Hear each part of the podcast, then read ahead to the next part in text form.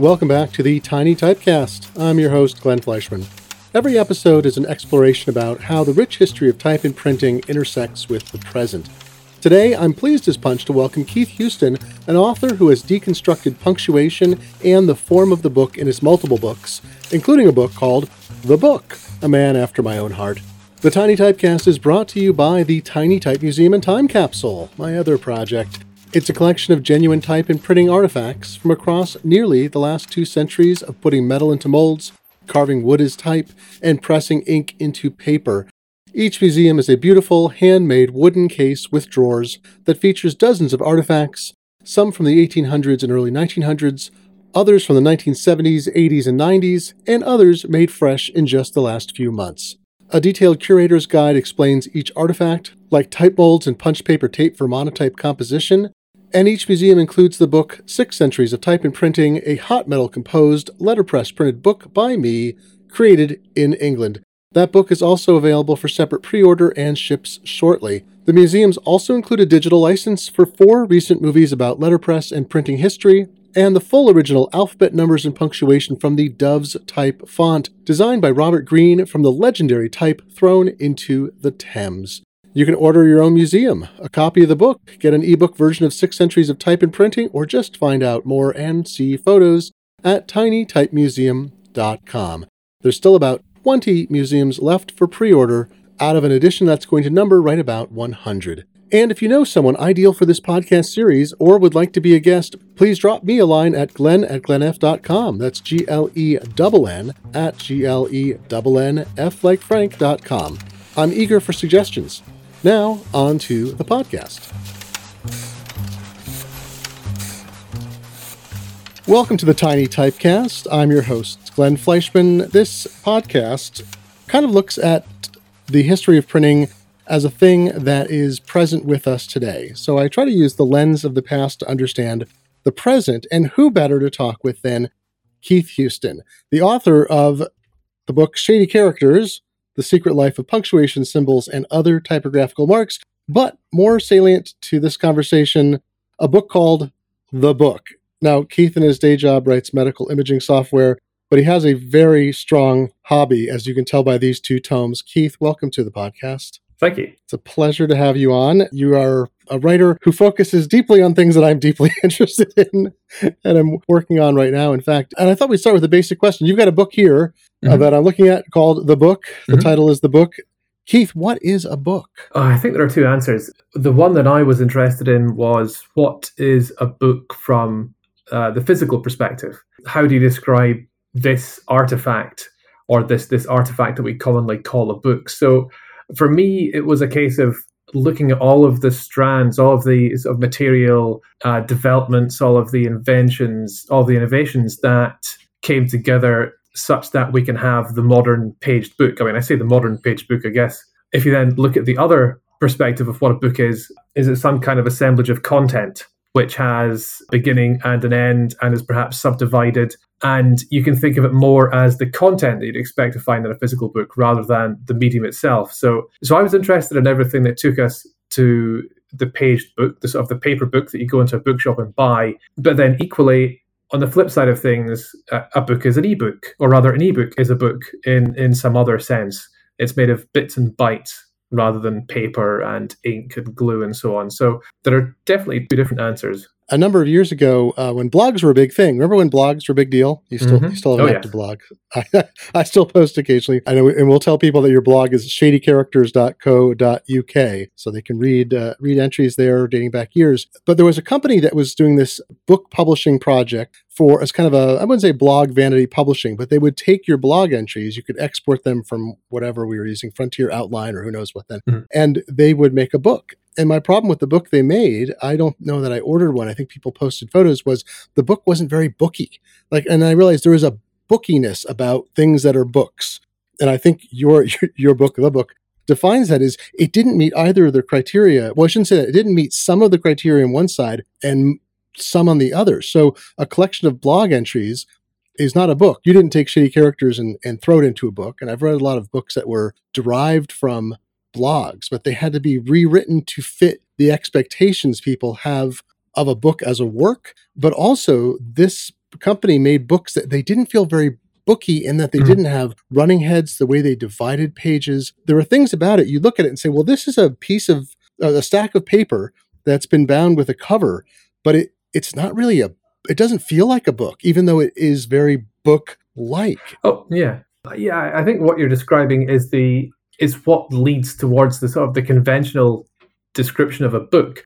I remember when I first started putting the manuscript together from Shady Characters. I, in fact, before I even started the blog, I thought I would like to write a book, and out of my hubris, I just started doing it. And so Shady Characters, the blog, was a bunch of kind of uh, draft chapters for a book that, that existed only in my head, that I just divided into parts and posted on the web.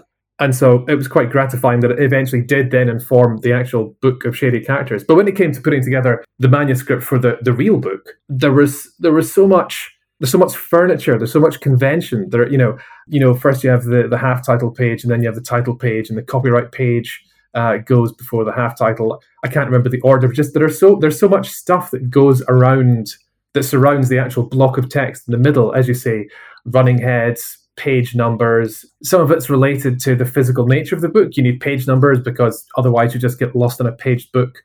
Uh, running heads have a similar function. Of course, you had what were called, I think, was it catchwords that printers used to use to make sure that they had, they'd, uh, you know, they, they had the signatures of the book. Oh, yeah. Yeah, and they put it at the bottom of a page, like an extra word, and no one noticed it because it was a convention, but it meant that that word in the next page would have the following right, so the, the conventions have changed, but the, the function is still the same. It's to make it easy to navigate through the book. And then you have all the legalities, you know, who who owns this book, who wrote it, who provided the illustrations. Um, and so a, a book, I guess, the, the thing that you go to a bookshop to buy has layers and layers of kind of publishing history and printing technique and technologies bound up, well, there you go, metaphorically and physically bound up in it. uh, yeah, you can't avoid uh, book metaphors and printing metaphors when you talk about it. I'm constantly talking about something being typecast. I'm like, no, not literally, the figure, figuratively, but no, actually also literally in the case I was talking about. Yeah, but that sense that we've been, we've almost been socialized to expect what a book is. So when you pick up something and it's in a book format, but it is not booky, something goes wrong in your head. I don't think you have to be, um, this is always the criticism with graphic design that people sometimes, I was trained as a graphic designer, and sometimes people say, well, graphic design is for fancy stuff. It's for stuff people don't see or notice. Like, no, in fact, it's for stuff that people do notice, but they can't articulate. They notice it at a level below that which, without training, they would be able to analyze and say why they do something. So it encompasses legibility and format, but also expectations. So the bookiness is tied up with graphic design in that, you know, if I'm a book designer, which I have been, I learn both by observation and by training mm-hmm. what things people expect, so that when they open it, they don't go, this is not a book, I don't know what I'm holding. Yeah, I think um, some... I remember buying one print-on-demand book, which sounds similar to the ones that you were talking about earlier, the, the blogs as books. And it definitely had a feeling that it was put together by someone who had understood that print-on-demand was a thing that existed and a thing to be made money from, or to be made money with. And they had decided to reprint these old books, but they hadn't really done them justice. I think maybe some of the conventions, I think the book I bought was a good one hundred or one hundred fifty years old, and some of the conventions had changed that felt a little bit odd. Still felt like a book, but it was definitely start. You know, the, the conventions that I expected to see were definitely starting to fray around the edges. And then separately, you sometimes see um, ebooks or other self-published books, and it's it's apparent that it's it's a D I Y job, and the person publishing it hasn't mm-hmm. really. You know, they, what they should have done is gone out and bought the Chicago Manual and followed its description of what has to be in a book and in what order and so on. But maybe they're winging it. It's a kind of sort of cargo cult representation of what a book is, and some of the conventions are there but some aren't, and other ones are, you know, messed up or in the wrong place. So it's always quite interesting to to pick a book and to in fact, actually that's the thing that then struck me at the end of this huge publishing process. I don't I, I think it's very difficult for a single person to do it. There was, with Shady Characters and the book, of course, there was a there was an editor, there's a copy editor, there's a proofreader, there's a graphic designer, there's a typographer, uh, and there was the person that managed all the production. All of these things had to happen to produce something which was recognizably a book that, that conformed to our expectations of what the book had to look like. It only takes one of those people to to be absent or to do their, their job badly, and suddenly the thing you have just is a bit odd. It just doesn't quite fit. That's a wonderful way to put it, too. Uh, I heard Stephen Fry do a Q and A after he directed his first movie, and he said this amazing thing, which was, being a director is like, you know, it's kind of like running a, not just running a company, but it's kind of like running a, I don't know, some kind of complicated operation. You said you need to, you know, you need to know about chemistry, photography, optics, writing, editing, acting. He listed off this whole thing. And, you know, I don't think there's a similar role. I think even mm-hmm. editor and publishing is one fulcrum. But there's also the production coordinator or printer. Uh, you know, you, you mentioned all the people in the front end of that. And then there's when this when your book goes to a printer, when it's being physically printed, as yours were, as well as electronically available, there's a hundred people or a thousand or maybe mm-hmm. ten, depending on the size of the operation, who are all specialists. There's very few generalists in printing anymore, who are doing all the things that have been done for hundreds of years, but in a new format. This this reminds me of one element, you know, the half title page. You mentioned that in passing, and I, I was trained to talk called the, the bastard half title, and I don't even know why, actually. You know, that's what old printers taught. It's, and it's called, it's, you know, it's the half title, the bastard half title, there's other names for it. I only learned recently that uh, the reason it even exists, why, you know, why should you have a page before your title page that has the name of the book very simply on it? And it's because it was cut out. Hmm. It was the head of the book block, separate from the book, because binding, buying a book with binding is a late stage book convention. It's only become common, I don't know, the last century and a half or something. So you would get a book block and you would cut that out and paste it on the spine, or it would be bound to the spine, something like that. But that was your protective page for your book block. I'm like, oh, and we still do it. It's a vestigial thing. To some degree, most of the, no, that, actually, that's probably completely unfair. Uh, I think there are certainly some conventions that uh, that have hung around that are maybe a little bit past their, their use by date. But it's it's it's a fair point. That are just the writing of the book. And I guess maybe even to some degree the division of labour involved in writing the book. You say that in printing there are no there are no generalists anymore. The feeling I got with publishing is that maybe some people have to become generalists to some degree. I'm not sure there's necessarily mm. as much money as there was in publishing to support all of these dedicated roles. And certainly you can tell that when a publication, for example, That's decides right. to dispense with a with a copy editor or a proofreader, and suddenly, you know, the, the news articles or whatever start to start to feel a little bit a little bit clunky, or just like they weren't properly proofread. So I I do I do wonder if some, perhaps not in publishing, but perhaps in other related disciplines, generalizing is the only way to to continue. No, I think it's also the, the case that people make this assumption that because it's easier to produce a book, that there's so many more books being, uh, unique books being produced, both in print and, you know, primarily electronically. Mm-hmm. I think that's where the bulk of new books come from. Uh, even though, and I think there's this misnomer too, or a mistaken impression, the book industry is larger than it ever has been, and people, the printed part of it is is huge, and the overall part of it is huge, uh, including ebooks. Mm-hmm. Ebooks have flattened off in sales. They are no longer growing at the rate they are. So we actually have a fairly stable market, and I think people think books have gone away is one thing, but but the other is that because of the ease of e-publishing, that it seems like maybe there are fewer functions that are needed, and yet the the process is the same. Even making an ebook, I find, is often extremely hard to make an ebook that is correctly readable uh, in in mm-hmm. P D F format. That's generally easy, uh, you know, typically very easy. But then in EPUB on multiple readers, and then in Mobi or the Kindle formats.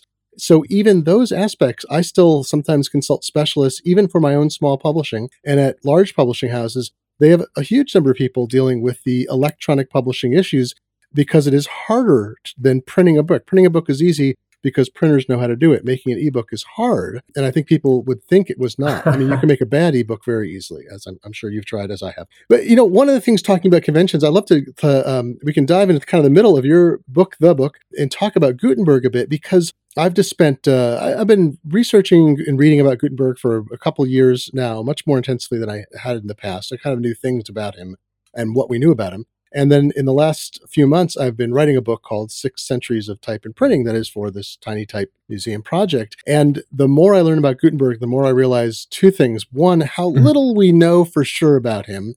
I keep coming closer and closer to the truth that so much is supposition uh, or reverse engineering. Um, and so that's always fascinating, even though some new material about him continues to be discovered, even uh, you know, f- six centuries later almost. We we find new paperwork shows up in a book or something. But the other is not just how brilliant he apparently was at pulling a lot of things out of seemingly thin air to create this seamless process and produce a good-looking book, but also the conventions, the books that he made, and, and even just a few years later with uh, Fust and Schöffer, and using basically his equipment And then, you know, in, in Venice, a few years after that, the things that they were doing between about fourteen fifty and fourteen seventy-five, they made the book, and we're just reenacting that book. Did that surprise you when you were studying this area, how settled aspects of the book have been for so long? It did. I I gave a talk at the, the British Library uh, a couple of weeks ago, and in doing so, I had I went back through some old notes and um, was looking for some for some nice images to illustrate different aspects of the of well, basically the history of the book. And I used an image of a book uh, printed by Aldus Manutius in Venice, in what I think was the early sixteenth century, the mm-hmm. very early sixteenth century, and it's. He, I think this was this was he'd gone. I, I think this was after he'd he'd had his italic phase where he printed everything in italics. But it was it was remarkable. It, right. it, it uh, barring barring the fact that I think it was in ancient Greek, it was not in any way unconventional. It, it, you know, it just was not a surprising page to look at. And fine, you know, this the, it doesn't mean that he he came to he came to set up conventions that everyone immediately followed. But certainly, barring a few odd bits and pieces. With yeah, your average book of fiction or average book of narrative nonfiction doesn't look hugely different, or, or rather, your average page from which, from within the text block doesn't look massively different to the way it did three or four hundred years ago, and that's that's pretty staggering. That's um, I think that says a lot about how the form of the book informs how you lay it out. There are only you know there are only so many things you can do with a with a rectangular piece of paper. And there are only so many things you can do with the size of that piece of paper as well before it becomes unwieldy. So Aldus pioneered the pocketbook, you know, a kind of small portable book, and, and that was in some way mass-produced. It was still very expensive, but it was, it, you know, he he tried to make books more affordable, um, in part by making them smaller. But you can only make them so small before you can't read them. The type has to be a particular size because our arms are a particular length, and A, you know, book is comfortable to size, comfortable to hold at one particular size, which means that uh, the sort of the you know the size of the text in your visual field has to be a you know has to be within a particular range. And so, in some ways, the the form of the book is just a natural evolution of how easy it is to read our alphabet and the size and shape of humans in general. Initially, the, the materials we used were were important as well because uh, if you're if you're skinning a cow to make a, a bit of parchment, then you get a roughly rectangular bit of parchment out of it, which is why books tended to start out being rectangular. Oh, but right. Ultimately, it just, in particular, the, the European uh, paper sizes are really good at being folded in half and staying nice and robust. The ratio between the height of the book, the length of the spine, and the width of the pages means that a rectangular book is a good size to have. It's nice and robust. And beyond that, everything just kind of falls naturally out of who we are as humans and uh, what what size we are and the materials we have to hand. Yeah, our perceptions are of a certain scale. I mean, there's a, a profession mm. or academic discipline called psychophysics, which I, I discovered several years ago in looking into those terrible, the Turing puzzles, the CAPTCHAs, and uh, and whether those would one day be broken. And the answer several years ago was, yes, they would, and now they have been, basically. But I talked to a psychophysicist, and the and the field is studying, essentially, essentially studying how the physiological basis of human perception and, and different ones. And this person was a specialist in, um, you know, visual acuity or visual perception. And there is a point at which, you know, there's a reason three-point type is not something we read comfortably.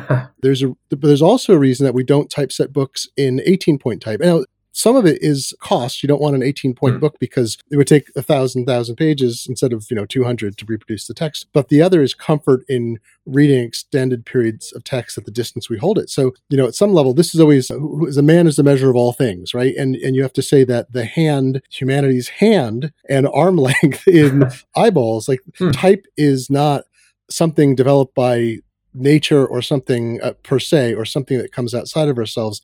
The size of type, the legibility of type is a direct response to our ability to read it. So there's this remarkable feedback loop, but, but we hit a steady state mm-hmm. five, six centuries ago about that. And I mean, I think that predates it. You know, your, your book goes into, I think I was surprised when reading your book. The biggest surprise I got from it, I learned a lot of interesting information, developments. I understood arc of history better, but I don't think I understood how typical the, the codex or book format was before, say, the Gutenberg era. I assumed it was something that evolved naturally from this production of pages. And I think it tells us something that the codex goes back so far, or manuscripts written by hand, the same thing, that they all have a certain property. Did you find that in the in the research as you go back? You know, you look at, say, we have a type size, we can measure thing in, things in points. Mm. But was handwriting or other means of expressing ourselves, does that fall into a certain range? It does seem to. What I found quite interesting was that the Egyptians um, started making papyrus probably about uh, five thousand years ago, maybe a little bit earlier. And they seem to have just pulled it out of nowhere. Uh, mm. One, you know, there there was no papyrus, and then there was. And they were making papyrus sheets, which were about the same size as a piece of um, A four or U S letter paper. So already at this sort of, you know, the, the dawn of what we might consider to be, or the birth of the ancestor of our alphabet, they were already using pieces of parchment which were about the same size as a fairly typical piece of paper nowadays. But the odd thing was That's so they hilarious. Did not start binding these into books. They went straight ahead and uh, started gluing them together into scrolls. The scroll, I mean, the scroll is older than the book. The scroll is the scroll was three thousand years old by the time the paged book came along. And in all of those three thousand years, it never, well, I mean, or certainly it didn't, if, if anyone invented, um, independently invented the codex before it finally came along, it didn't stick. So there's a good three thousand years of this one convention, which was, we're going to write in columns, which are maybe a few inches across. And we're just going to keep on writing and keep on writing and keep on writing until we hit the end of a scroll. And then there was a whole host of there were a whole host of conventions about how scrolls were structured. So you you didn't write in the back of a scroll, for example, because that meant you're always rolling it and unrolling it the same way. You didn't write transversely, though, right? Scrolls were always written weren't they always written across yeah, the that's length right. of it, so, not yeah, lo- transversely. Yeah, so you see a lot of illustrations from the medieval period where people are holding scrolls vertically. You know, one hand. Yes, yes. Yeah, and it's it's it's um it's probably large. Well, it's largely inaccurate when it comes to how scrolls were used from day to day.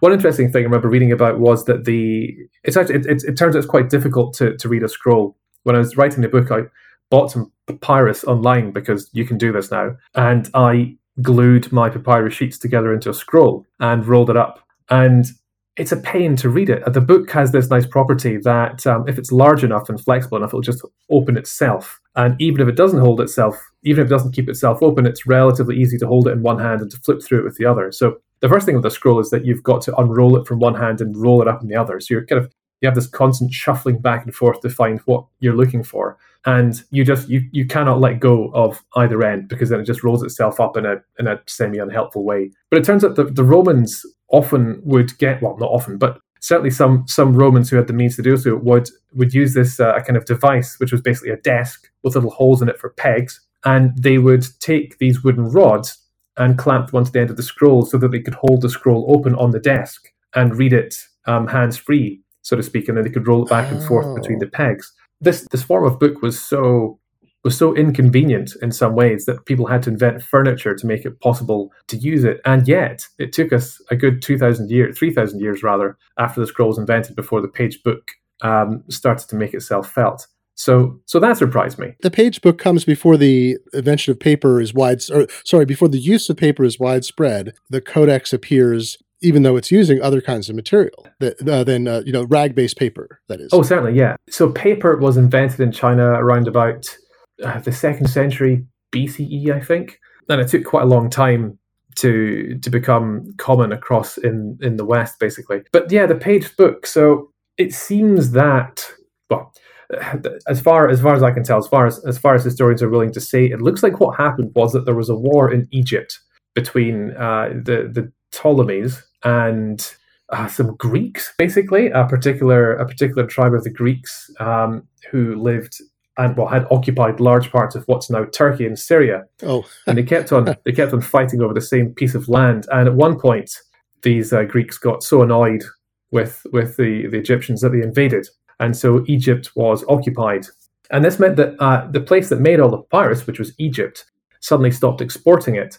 And ah. yeah, so the, the story goes that this other Greek kingdom, which was in the east of Turkey, called Pergamon. Uh, the the king, or I mean, some you know, an underling, uh, invented parchment such that they could have an alternative writing surface, and uh, this is sort of held up as being maybe the starting point for the page book. But to be honest, you can make a page book out of papyrus more or less as well as you can make a page book out of parchment.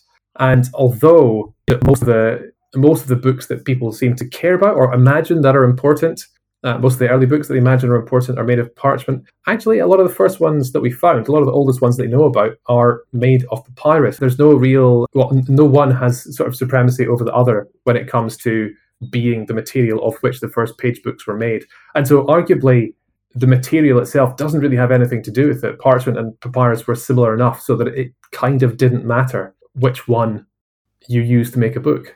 And right, and you know, the, and the simultaneous invention issue too is uh, the Mayans invented mm. a form of paper or something that they used to write on, and they had uh, a book kind of thing. Like I think it was a folded, it was more like a folded book as opposed to a bound or you know tied item that was in uh, I think it was the fifth century C E.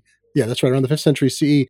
They had, and so it was um, totally disconnected, obviously, mm-hmm. from European or uh, Asian culture, and obviously a good format. I mean, I guess that comes into the, we don't need to get all um, uh, functional structure of the brain kind of thing, but I think you can you can do that a bit, where you say uh, we're the fact that there's a persistent format that that A four today and A four five thousand years ago seem like about the right size is amazing to me. But then we're roughly the same size, maybe we're a little bigger, but our eyeballs work the same way. We haven't changed fundamentally, so there has to be there have to be some sorts of deep structures of which the representation that bubbles up comes in the form of paper and mm. and type. The, the simultaneous invention of movable type is also an interesting issue. I, you know, I've, I'd read a bit about it before, and I went and did again a deep dive on that because uh, it's a very small part of my book, but I wanted to understand uh, where it's at. And you covered this in, in the book to some extent, but you know, Gutenberg is always attributed as the inventor of movable type, and you and I know, and most people I think know, that he may have invented it himself. Like he may not have seen mm. any previous method from which he relied except goldsmith tools and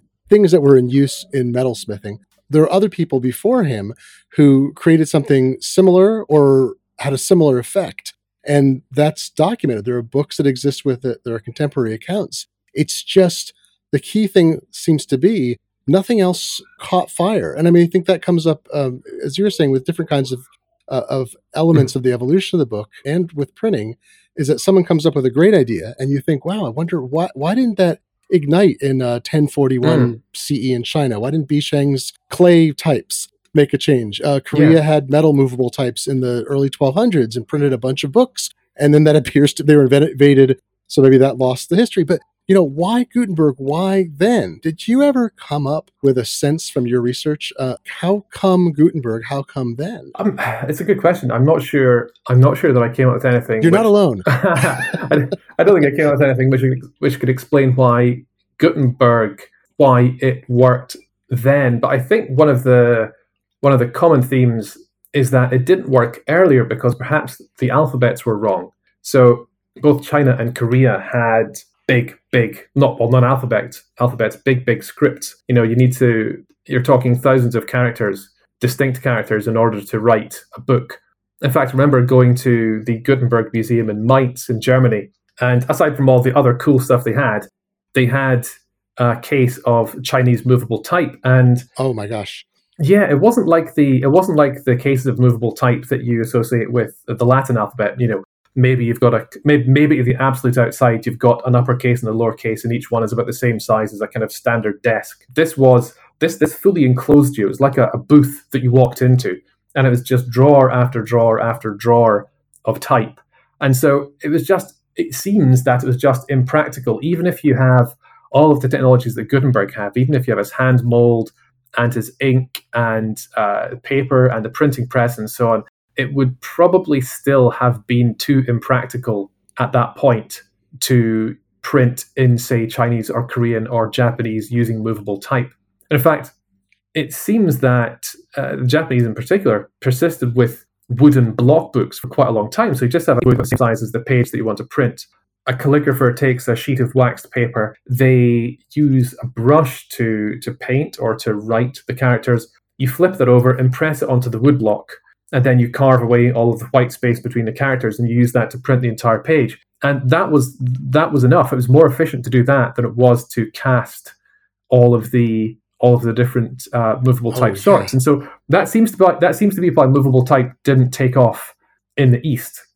I'm not sure that necessarily explains why it took off in the West, but you can certainly chalk off the alphabet as being a problem. It's far easier. I think Gutenberg cast a few hundred characters at the outside, as opposed to, you know, many thousands to print a book of a similar size. So that's certainly one reason, one thing that made it easier for him. And you can see that through to the digital age too, is that it's, is, you know, no one knows if that's for sure because you can't prove mm. a negative. You can't go to, you know, eleven, eleven hundred C E and say, hey, um, whoever, uh, you know, leader of China or whatever, why not use this method more extensively? Like, oh, it's, you know, it's such a pain in my Taurus. They would say, I think it seems valid because once you move forward, like once Gutenberg invents his method and it spreads very widely, very fast, you'd think this reaches China, Korea, Thailand, other countries in Asia uh, that have had previous experience, or in Japan making woodblock carved uh, book pages and uh, or previous experiments with movable type. Korea seems to have remembered it. Like there seems to be an institutional or country memory that this existed because it was never mm-hmm. lost there, uh, the idea of it. And and yet, even when that happens, it doesn't break out into a great printing explosion. It takes centuries mm-hmm. for those countries to do it. And then in the digital era, you see it happened with phototype a bit too. I think phototype was uh, complicated because of keyboard ah. entry. And then you have it in the digital era where it took a long time. I heard a lecture in uh, the middle of uh, twenty eighteen at TypeCon by a Chinese font foundry uh, head who came and gave this amazing talk about the challenges that still face representing Chinese Uh, logograms and designing for, and I was thought, this is amazing. You know, we are we're six hundred, you know, almost six hundred years from Gutenberg. There are still issues with representing logograms. Uh, the Google's Noto project to put everything in mm-hmm. Unicode in a one similarly designed typeface, that's a massive undertaking that's cost many millions of dollars. It's now seven or eight years old. So, arguably, the proof is that we that that folks who write in these languages are still having these issues with large characters now that they would have had in larger, uh, as a larger problem, uh, centuries or millennia ago. Oh yeah, yeah. I find it quite gratifying. I've been writing on the blog about emoji of late. Oh yes. And emoji only exists because of the difficulties in representing the Chinese character set. Well, Chinese, Japanese, oh. and Korean, because that was the germ yeah. of the foundation of Unicode. And, you know, Unicode, as you know, being the being the body that it's it's it's a little bit of, little bit of a simplification to say that it decides what characters we can type, but it's certainly one of the, the gates in the standardization process in getting characters onto into the standard character set. But that organization only only came about because it was hard even to get computers to talk to each other, even when you have this, you know, software is infinitely mutable. It shouldn't be impossible to deal with multiple character sets Um, across different computers, but we just didn't. The, you know, we were happy to be kind of linguistically siloed, even in the computer age, for quite a while. I think it's the early nineties that Unicode was uh, was finally formed, and having done that, having finally got this single character character set or encoding deployed across more or less all of the world's computers, now finally emoji works because there is a single body that can say, "Yep, this is a reasonable icon to have as an emoji." Therefore, it can now be entered on any different uh, device. Of course, there's a whole other problem, which is you're not just dealing with an existing character set or an existing script. Every time a new emoji comes along, Google has to design a new version. Facebook has to design a new version. WhatsApp has to design a new version. Uh, Twitter has to design a new version. So it's a whole other set of problems. But I find it I, I find it quite gratifying that it's such that everyone who rails against um, emoji as being some sort of degenerate form of language, arguably it's an enlightened form of language. It's one that we're inventing we're inventing as we go. It's quite quite different to anything that's come before, and it can only happen because of this uh, shared or rather divided history of of you know t- t- movable type, for example, making it not not impossible, making it very difficult, uh, or rather it being very difficult to apply to different character sets. So now that we can finally, we're doing really interesting things. Now we can finally stop, or at least we can reduce our our worries about unique character sets, and we can do something interesting and new and creative. Yeah, I was going to say the irony too is now that I could print emoji to photopolymer plates and letterpress print emoji, and, oh, and, and, take, and, it, and indeed you and should take it full circle. And I mean, I guess that's a question. That's kind of the final question: is you know, what's the what having written about the book so extensively, and and we were talking about the evolution of it and ebooks, and and how emoji has emerged as a communication alternative almost with lots of uh and, and folks, you should go to shady characters dot co dot U K and read Keith's in-depth multi-part so far multi-part um, and, and with parts still to come of um, mm, the history and nature of them. I would say soon to be a major motion picture, but they already made the emoji movie, so and apparently it was terrible, so let's not say that. That's what I, that's a poo, pile of poo emoji insert here. So given that we have a mode of online communication that is very hard to represent in some fashion in printing, and we have ebooks, we have this kind of evolving video culture. There were, you know, there was um, Vine and TikTok mm-hmm. is the big thing now. There are all these modes of expression that are entirely new. And, and as I said earlier, the book industry continues to grow. It's very slight growth now, but it's not like people aren't reading books. In fact, more mm-hmm. people are reading more books and more different books uh, than ever before. And more different books are published each year, new, fresh, different books than have ever been published. And in fact, I think in the last ten years, some multiple of all different books ever published ever in time have been produced. And probably in the next two years, that number will increase again. It'll be all books ever before that. So with all that in place, what is the future of the book? Do we continue to have a codex-like thing that persists in a, in a totally different culture? Is there some place you see a merger or or sharing that can cross that that boundary? Wow, uh, that's a really good question.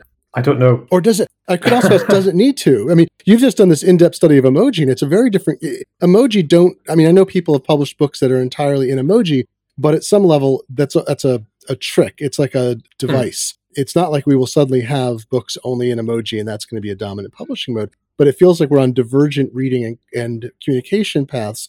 I know every century says it, every generation says it. Well, the kids today, they won't understand because they don't do X.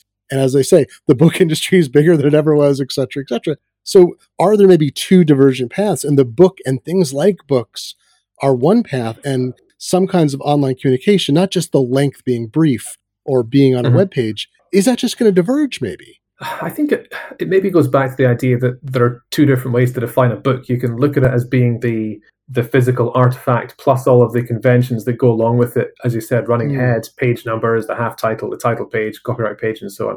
So that's one notion of a book. That's that's that's a device that exists to hold information and convey information, and that information tends to take a particular form. And then that's the other definition of the book. It is the information that we convey. And I suppose what we might expect is that the physical incarnation of the book and the types of things that we tend to represent in them, the, tend of, the type of books, the type of content that we tend to write for publishing within physical books probably isn't going to change a huge amount. Um, I, if anything, I can see it, the book becoming a bit like vinyl in the same way that um, uh. you know records are, are fashionable and cool in a way that C Ds never were. And even if everyone is listening to Spotify, then the, the, the record industry is still, you know, the physical vinyl industry is still quite healthy. Um, I wonder if I wonder if the physical book publishing industry will go that way.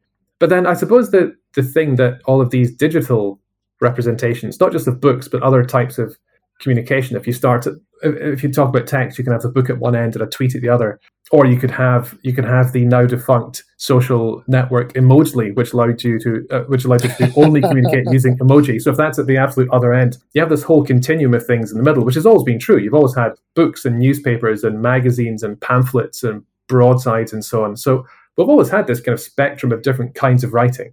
So I can't imagine that that spectrum is ever going to go away, but it might become richer and more nuanced and more interesting, and have more branches because we have these, at the moment, flat screens of particular sizes on which you can display anything. So I, I think the physical book is is here to stay for a very long time.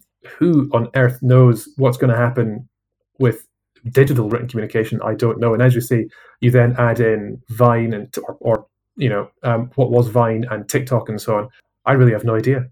I think that's the best conclusion, though, right? Is is whenever people try to come up with a definite idea about the future, they're always wrong. But it's also never bet against the book, never get against analog media, because it, it seems to persist in, in some form because people want, again, we come back to the thing, what is the book made for? It's made for our hand, it's made for our eye. And whether it's analog or digital, I think there's kind of an integrity to a thing that is booky, that that lacks in other formats. But folks, you can find Keith Houston at shady characters dot co dot U K, where you can read about emoji, winky face, cash bag, uh, I don't know what comes next, or get his books, The Book, cover-to-cover exploration of the most powerful object of our time, which is wonderful because the book deconstructs itself as you read it, and Shady Characters, The Secret Life of Punctuation, Symbols, and Other Typographical Marks. Keith, thank you for being on the podcast. Thank you very much. It was a pleasure. Thanks for listening to The Tiny Typecast. Subscribe in your favorite podcast app to get future episodes automatically. tell your friends, and visit tiny type museum dot com for more information about the Tiny Type Museum and Time Capsule, and to find episodes of this podcast. I'm your host, Glenn Fleischman. This podcast was recorded in twenty nineteen and aired in February twenty twenty. The podcast is copyright twenty nineteen and twenty twenty by Aperiodical L L C. It is licensed under Creative Commons C C by N C four point oh. Please feel free to distribute this podcast intact. Thanks for listening.